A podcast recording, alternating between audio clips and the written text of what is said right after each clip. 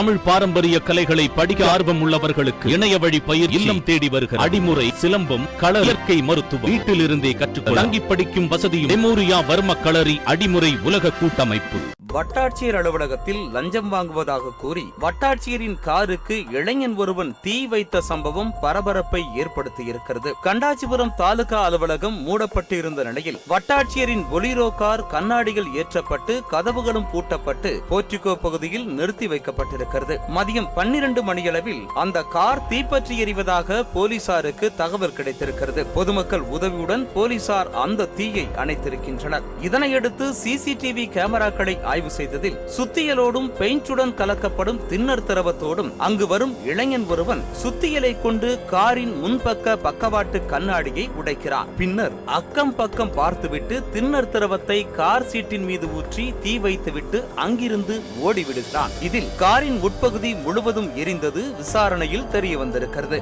வட்டாட்சியர் அலுவலகத்தில் எதற்கெடுத்தாலும் லஞ்சம் வாங்குவதாகவும் அந்த ஆத்திரத்தில் காரை கொளுத்தியதாகவும் கூறிய ரஞ்சித் என்கிற அந்த இளைஞன் ஏற்கனவே அலுவலகத்தை சுற்றியுள்ள இருபதற்கும் மேற்பட்ட ஜன்னல் கண்ணாடிகளை தான் தான் உடைத்தேன் என்றும் வாக்குமூலம் அளித்ததாக தெரிகிறது. ஆனால் அந்த நபரின் நடவடிக்கைகள் மனநிலை பாதிப்புக்குள்ளானவர் போல காணப்பட்டதாக காவல்துறையின் தரப்பில் தெரிவிக்கப்பட்டிருக்கிறது.